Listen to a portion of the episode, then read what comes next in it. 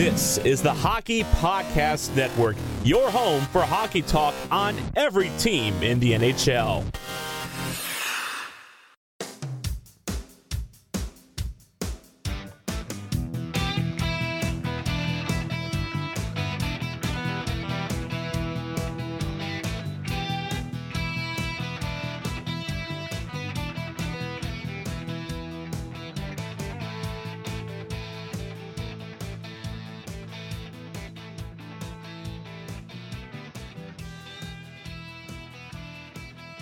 Hello, everyone, and welcome to a special midweek episode of a Clean Skate podcast brought to you by the Hockey Podcast Network. And this isn't going to be too long of an episode where I talk about games or anything, even though I do realize that the Dallas Stars just played the Colorado Avalanche in game two.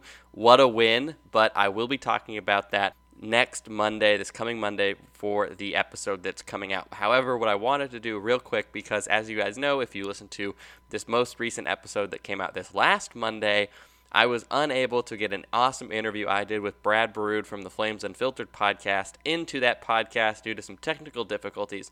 However, I have the interview now. The technical difficulties are out of the way, so I thought that I would just release this episode during the week so you could hear a really good breakdown between me and Brad from the Flames of that first round series between the Stars and the Flames. So here is the interview, and I hope you guys enjoy.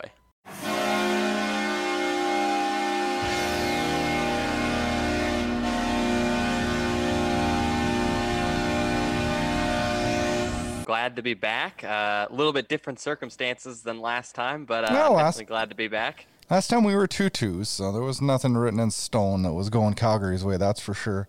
Um, after a couple of lackluster performances and last second wins for Dallas, it was a it was a pretty close series. Uh, question for you: What were your emotions heading into Game Six?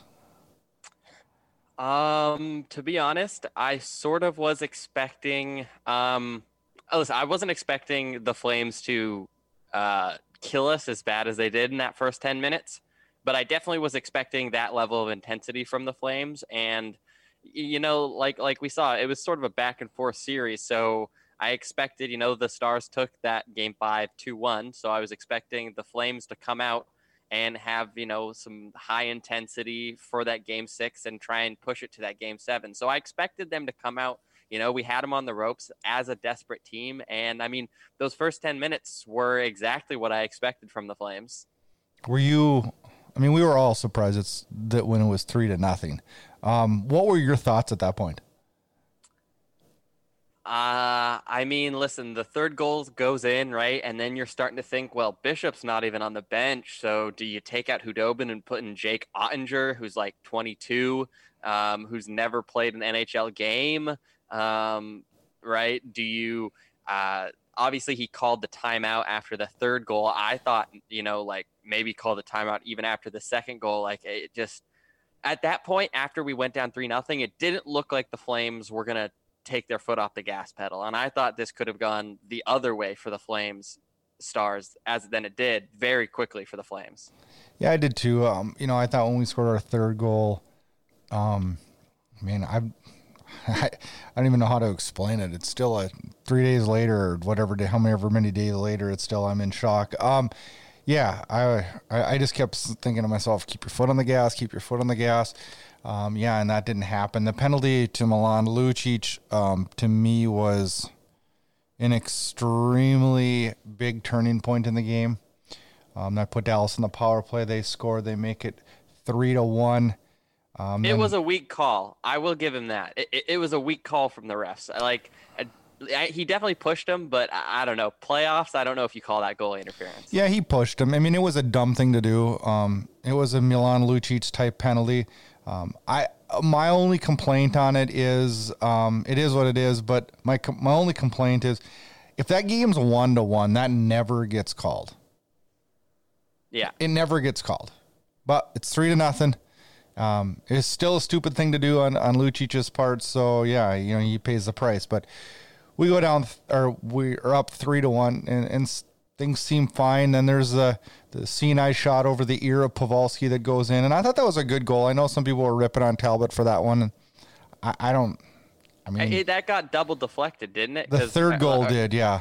Yeah, like there were a couple. Like, listen, I don't think Talbot played that great of a game either, but I def there were, I'd say probably at least fifty percent of the goals that went in. There's nothing he can do on some of them. Well, I mean, the first goal, I mean, I don't know. I, I don't know. I, I wasn't extremely impressed with Talbot's play that game, but I don't think it was horrible, and I don't think it was the reason why it was three to three. To put it, you know, to be honest with you, there. When it did get to three to three, and Calgary pulls their goalie and puts Rittich in, what were your thoughts at that point? I was just happy we tied it. Um, I was sort of worried that um, if you remember the game that uh, the Stars won with 30 seconds left after the Flames had made an incredible comeback to tie it up, I was a little worried that the same thing would sort of happen to the Stars. We would tie the game 3 3 and then be like, okay, we've made it. And then the Flames would be able to get one and sort of kill all our momentum. So I was just really concerned that to making sure that the Stars are able to keep that momentum that they're building and not take their foot off the gas. Yeah, there was. I thought the same thing too. I thought, well, if you know when it's four to three, if we can stem the stem the push at that point, but then our goalie couldn't stop a beach ball, um, so that makes it tough to to turn that momentum around. There was a couple points. I, I remember when it was three to one. Um, I remember thinking, wow. Could couldn't could the next goal be any more important? Because I think if Calgary does score that goal and they go up four to one, um, then I think it's curtains. I, I don't know why I say that because it's still only a three goal difference, but to me that that that goal is a big goal and, and that's a game changing goal and that didn't happen. Um, then once it got to five to three, I think uh, the wheels were all off and it was it was downhill from there. But uh, full marks of the Dallas Stars. I thought they played a, a good game. They were resilient. They held their, you know, held off the momentum early that Calgary gained and turned it around and ended up uh, with a very impressive game. What flamed or what Stars players were you impressed with in the first round? Um, I think you can't overlook what Anton Khudobin has done. Uh, he had some shaky games against the Flames, but like he came in and gave us quality goaltending, especially in those last couple games. Like, and even listen, those first three goals that went by him in that game six, uh, I really only think he maybe should have had one of them. Right, the couple, one of them was off a really good deflection from Mangiapane. Uh, so I think Khudobin stepped in, especially with Bishop, like not even on the bench. Khudobin has stepped in and been exactly what we expected him to, to be, uh, which was huge. Um, uh, but I think biggest surprise and biggest, probably biggest impact was probably Joe Pavelski. Uh, he scored timely goals. He blocked shots, and he he. I think he's leading the way. I think he him and Jamie Benn, who I think started to heat up a little bit. I mean, listen, that line in that that seven three win for the Flames, I thought that I even looked. I thought to myself for a second, I was like, has the Benn Seguin Radulov line become the checking line? Because the other lines were were picking up all the slack. They had zero points in that game. Um, so I think those other lines that have been able to pick up the slack while Benn and Seguin and Radulov have got figured out, really, really like th- those three guys owe the rest of the team like a dinner or something because they they definitely picked them up in that first round. Yeah, that's for sure. You know, it's, and Anton Khudobin, I he's kind of an ugly goaltender. To um, his movement and stuff is not, I mean, prototypical, perfect for goaltending. But boy, he's effective and gets the job done. And and uh, you know, made it count when it uh, when he's had to come in. He's he's really made it count, and he's done a, he's done a really good job. As for that first line, yeah, Dallas's first line has struggled. Um, I don't know if that'll change. I actually was pretty impressed with your guys' depth. Um, few players I think that uh, we talked about actually early in the series really stepped it up as the series went. And of course, Joe Pavelski, the guy, uh, the veteran, comes through in the end, uh, has a, a, really struggled all season, really, and earns his money in the postseason. And, and that's where it really, really counts. What stars players were you disappointed in? you always expect your top three to give offense. Yeah. Like I know that they they do more than that, and they still provide a lot of energy. And I thought they had some jump, especially in those last couple games against the Flames. They just weren't having goals go in, but like especially when like those are your top three guys. Like you sort of expect them to score, and when they don't, you're you're sort of disappointed in them. I thought our defense looked wet, looked strong. Um, there are definitely times though. You'll the Stars will are just okay with dumping the puck out of the zone and letting the other team regroup and trying to defend again. So, so I, I think structurally, to be honest, my probably my bit my my worst performer, I'd say, is the head coach because there were some times where we weren't getting we weren't gen- generating anything, and Bowness just does not change his lines mid game. I like that.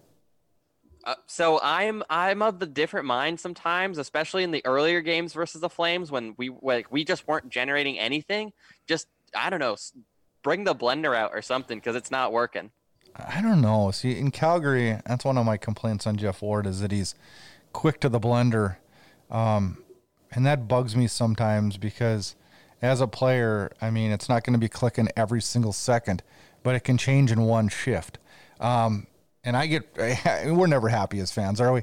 Um, I mean, I get mad at Ward when he hits the blender too quick, and um, Bowness is more of a conservative style coach, but I, I get what you're coming from from there.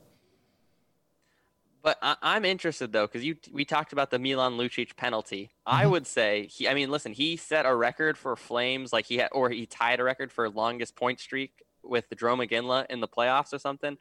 Um, like I'd say I'd say Lucic was a lot more noticeable, at least in these playoffs, than regular season. So looking at it, I mean, listen, I don't think Lucic is going anywhere from the Flames with that contract. Yeah. So how do you feel about Lucic? Like I thought he had an okay series, but there were moments like like I think he took two pretty costly penalties. I think he flipped the puck over the glass later in in the in that sixth game as well, which was a bad penalty to take so I mean, I guess like, how are you feeling with Milan Lucic? Like, what is the plan with that player going forward?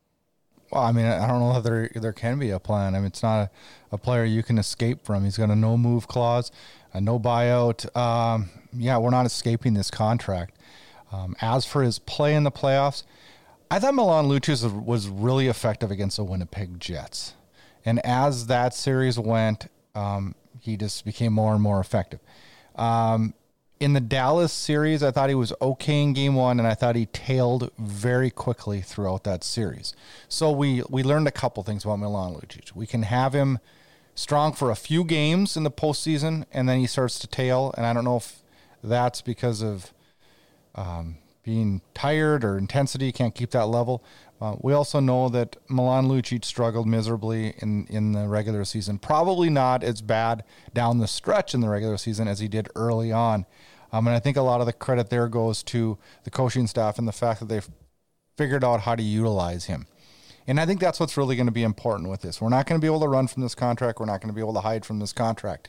So we need to utilize them in proper situations, albeit the third and fourth line in a checking and in a uh, a role that I, I, talked about earlier in the year on, on, a couple podcasts where maybe you see Milan Lucic for two games and then out a game and then in for a game, out a game, two games on. Um, use him against teams where you need that st- size and strength and where you need his um, his weapons. Um, I think you know I don't. I'm not happy with having him on the team as far as the contract goes, but I don't know that he's not. I mean, I think he helps the team out in in odd ways uh, with leadership and with uh, um, just some of the odd things that he does on the ice. Um, so I don't think it's a complete loss. I just think that he needs to be utilized um, effectively down the stretch of his contract. Well, that line of of uh, Bennett, Dubé, and Lucic, they looked. I mean, they they looked good in spurts. Du, Dubé looks great. Dubé is really fast. He is a spark plug. Sam, um, Sam Bennett and Dubé were, were, yeah, they were really, really good in the playoffs. And um, I thought Dubé tailed a little bit too. He was a little bit more effective in the Winnipeg series and early on in the Dallas series. But um, you're going to see that from young players, and uh, I expect a bright future for um, for Dillon Dubé. But I, I noticed though, especially with like Lucic and some of your your guys that are there for the checking roles, is they were trying to. It felt like, especially early in the series they were able to do it because I don't think the Stars were expecting that level of physicality. But it seemed as the series went on, the the heavy hitters for the Flames were just always looking to hit Klingberg or Heiskanen, and they were ready for it. And then they were able to move the puck before the hit, and sort of it takes the the checker out of the play almost. So like I, I don't know, it almost seems like they need to be able to pick and choose when to run the guy and when not to. Well, you know that that's the difference. I mean, you pretty much summed up the difference between when you're playing the Winnipeg Jets and you're playing the Dallas Stars. Uh, Winnipeg's defense were not as good, and they were not as mobile, and they were not as quick, and they can't kill you on that rush. So that forecheck was much more effective against the Winnipeg Jets. When you're coming in on Heiskanen and Lindell and um, a good, young, strong, puck moving, skating core of defensemen that the Dallas Stars have. Um, one that they should be proud of. I think it's probably one of the better defensive cores in the National Hockey League. If they can solidify those final two spots, it's it's a rocket ship. Um, yeah, Sekera, Sekera did not look good at all. Well, they didn't hardly get any ice time either. Um, and, and you can't rely on your top four to that level because injuries are going to happen. And that's what scares me coming up here for Dallas. But um, that defensive core is amazing and they move the puck so well. And uh, they, they basically stymied uh, the, the Flames forecheck by being so active and, and moving the puck so well. So so then looking forward to, to next year, what do what do you see the Flames doing? I mean, their goaltending like I thought Talbot played well. Like he stole, in my opinion, he stole. Uh, I think what was that game three? Um, they, he he stole that game for yeah. the Stars or for the Flames. And Rittich, I, I read a stat since the bat flip. He's played 12 games. He's been pulled in three, and he has like an 847 save percentage. So Rittich has like he was an all star, and then he has just evaporated. So what do you see happening? I think am I wrong in thinking goaltending is your first area to address? No, I think the first area to address, and, I, and I've talked about this, is to, to decide what we're going to do with our coach. Um, I think that's the first thing we need to address. After that, um, I think you need to address the the Johnny Gaudreau, Sean Monahan. Something's got to happen with the core. Um, it's time. Um, I'm tired of hearing about we don't have experience, and you know, yeah, you can't get experience when you get knocked out in the first round every time. So we need to figure out a core group of guys that are going to get us through the hump, that are willing to sacrifice and play hard in the playoffs. I think that's where you first take a look. As far as the goaltending goes, um, yeah, I think it's a, I think it's an important area, but I, I will with not 100% certainty, but with 80% certainty, say that Talbot and Rittich will both be back next year. Rittich signed, um, and, and I'm fine with that um, for one more year. And I, and I, I think Talbot will re sign in Calgary. All uh, signs should point that he wants to be in Calgary, and Calgary it, it wants him too. So I think we'll see that core again next year. Um, and we'll ride that for hopefully a couple more years and see where uh, Dustin Wolf progresses and see where he can slide into the mix. So, so you talked about the head coach and the and the core. What do you think is going to happen? Do you think the head coach is there? I mean, listen, the Dallas Stars and the Flames had sort of similar situations in their head coaching, just you know, sort of disappearing, and and that they are having one of their assistant coaches step in to finish the season. And I think I, I don't, I can't speak for you, but I think considering that circumstance, it seems like I mean he got them into the playoffs and through a I think a decent first round um, so what do you see happening then with that head coach? Um, I, I, I'm not going to say what I think we should do because I'm still angry for, at one of the biggest coaching mistakes I've seen in the playoffs in a long, long time by pulling Cam Talbot, who has arguably been your best player in the playoffs. So you disagree with that? You Absolutely. disagree with the, that, that pulling a, I thought it was horrendous. As soon as he did it, I thought we're dead. Hmm. We're dead. Okay. Um, so I thought it was a horrific coaching error. Um, I think Calgary management will um, t- remove the interim tag. I, I, do believe that that'll happen. Um, and I do think there'll be movement up front with, uh, i.e., Johnny Gaudreau being target number one. Man, Johnny Gaudreau not in Calgary. That that that's crazy to think about. That's not crazy in my mind. So what is a what is a return for a guy like Gaudreau look like? Like what is a successful return for Gaudreau? Not as much as Flames fans think. Uh, I don't know how I can be any more blunt, but I don't think it's very much. Because no team and no franchise wants players that can't produce when it matters the most. Because we're all trying to raise the cup, right? Mm-hmm. Yeah. Well, you need guys that'll help you win the cup. So, how much value then do you put on Tkachuk not being in that series? Oh, I think it played a. I think it played a role. Um, I think it played a, a pretty big role. Um, he's a secret leader. No, I shouldn't say secret anymore. He's the, he's the leader of this team. Um, you know, I, I, think it's an unfortunate injury. Um, I'm still pissed about the spear and that the league looks away from it. I think um, a lot of people in this league, and here's where I defend Matthew Tkachuk. Um, here's where I think a lot of people in this league think Matthew Tkachuk's a dirty player. Um, I don't think Matthew Tkachuk's a dirty player. I think he's a shit stirrer. I think he pisses people off. And when people get pissed off, people automatically assume that he's dirty. And he's not dirty. He's not a Brad Marchand. He's not out there submarining people, taking out knees. He's not doing things like that. I can only think of one situation, one, where he overstepped his bounds drastically, and that was the elbow on Drew Doughty. That was in his rookie year. What he did to Zack Kassian this year was the smartest thing he could have ever done because he completely destroyed the Oilers in one single game. He had them completely lose their mind, completely lose their mind, and got their ass kicked because of it. He rattled a whole team. I, I mean, listen, the value of one player that can rattle a whole team is, I, I like that's an intangible you can't put like a like a, a like a price on. And you know, is, is, he a prolific scorer in the league? No, he's not going to be. That's not his game. Um, is he a big, huge hitter? No, he's not a big, huge hitter. He's a smart, smart, smart hockey player, and gets under the skin of his opponents. And he's a good team player, and that's so what I, you need. So I, I know you've seen all the clips. What did you think about him up in the press box, just like flipping his hat? Like he did. He did not look pleased. I'm sure you were doing the same. He looked just like, like I did. Yeah, yeah. I, and that means he cares. Mm-hmm. And that means so, he cares. So do you see? And I know this is a little bit hard to project, but if Gio leaves, do you see him getting the C then? Oh, absolutely. He's going to be the captain of this team, and Gio's not leaving either. I and I don't think Gio should leave, but uh, yeah, he, he's the next captain of the Calgary Flames. That's for sure. Well, I, I don't I don't have anything else for you other than can I interest you in joining the Stars bandwagon? No, I'm not joining ah. the Stars, but I have some questions to wrap this with you. Of course. How do the Stars match up against this Avalanche team? Yes, uh, game one, uh, there was actually, I don't know if the league hit the fast forward button and started the next round just like immediately, which was was crazy in my mind. But uh, yeah, Dallas wins big last night over uh, over Colorado, and they take a one game to nothing lead. But how do you see the Stars match up against an Avalanche team that's uh, quick, fast, and dynamic?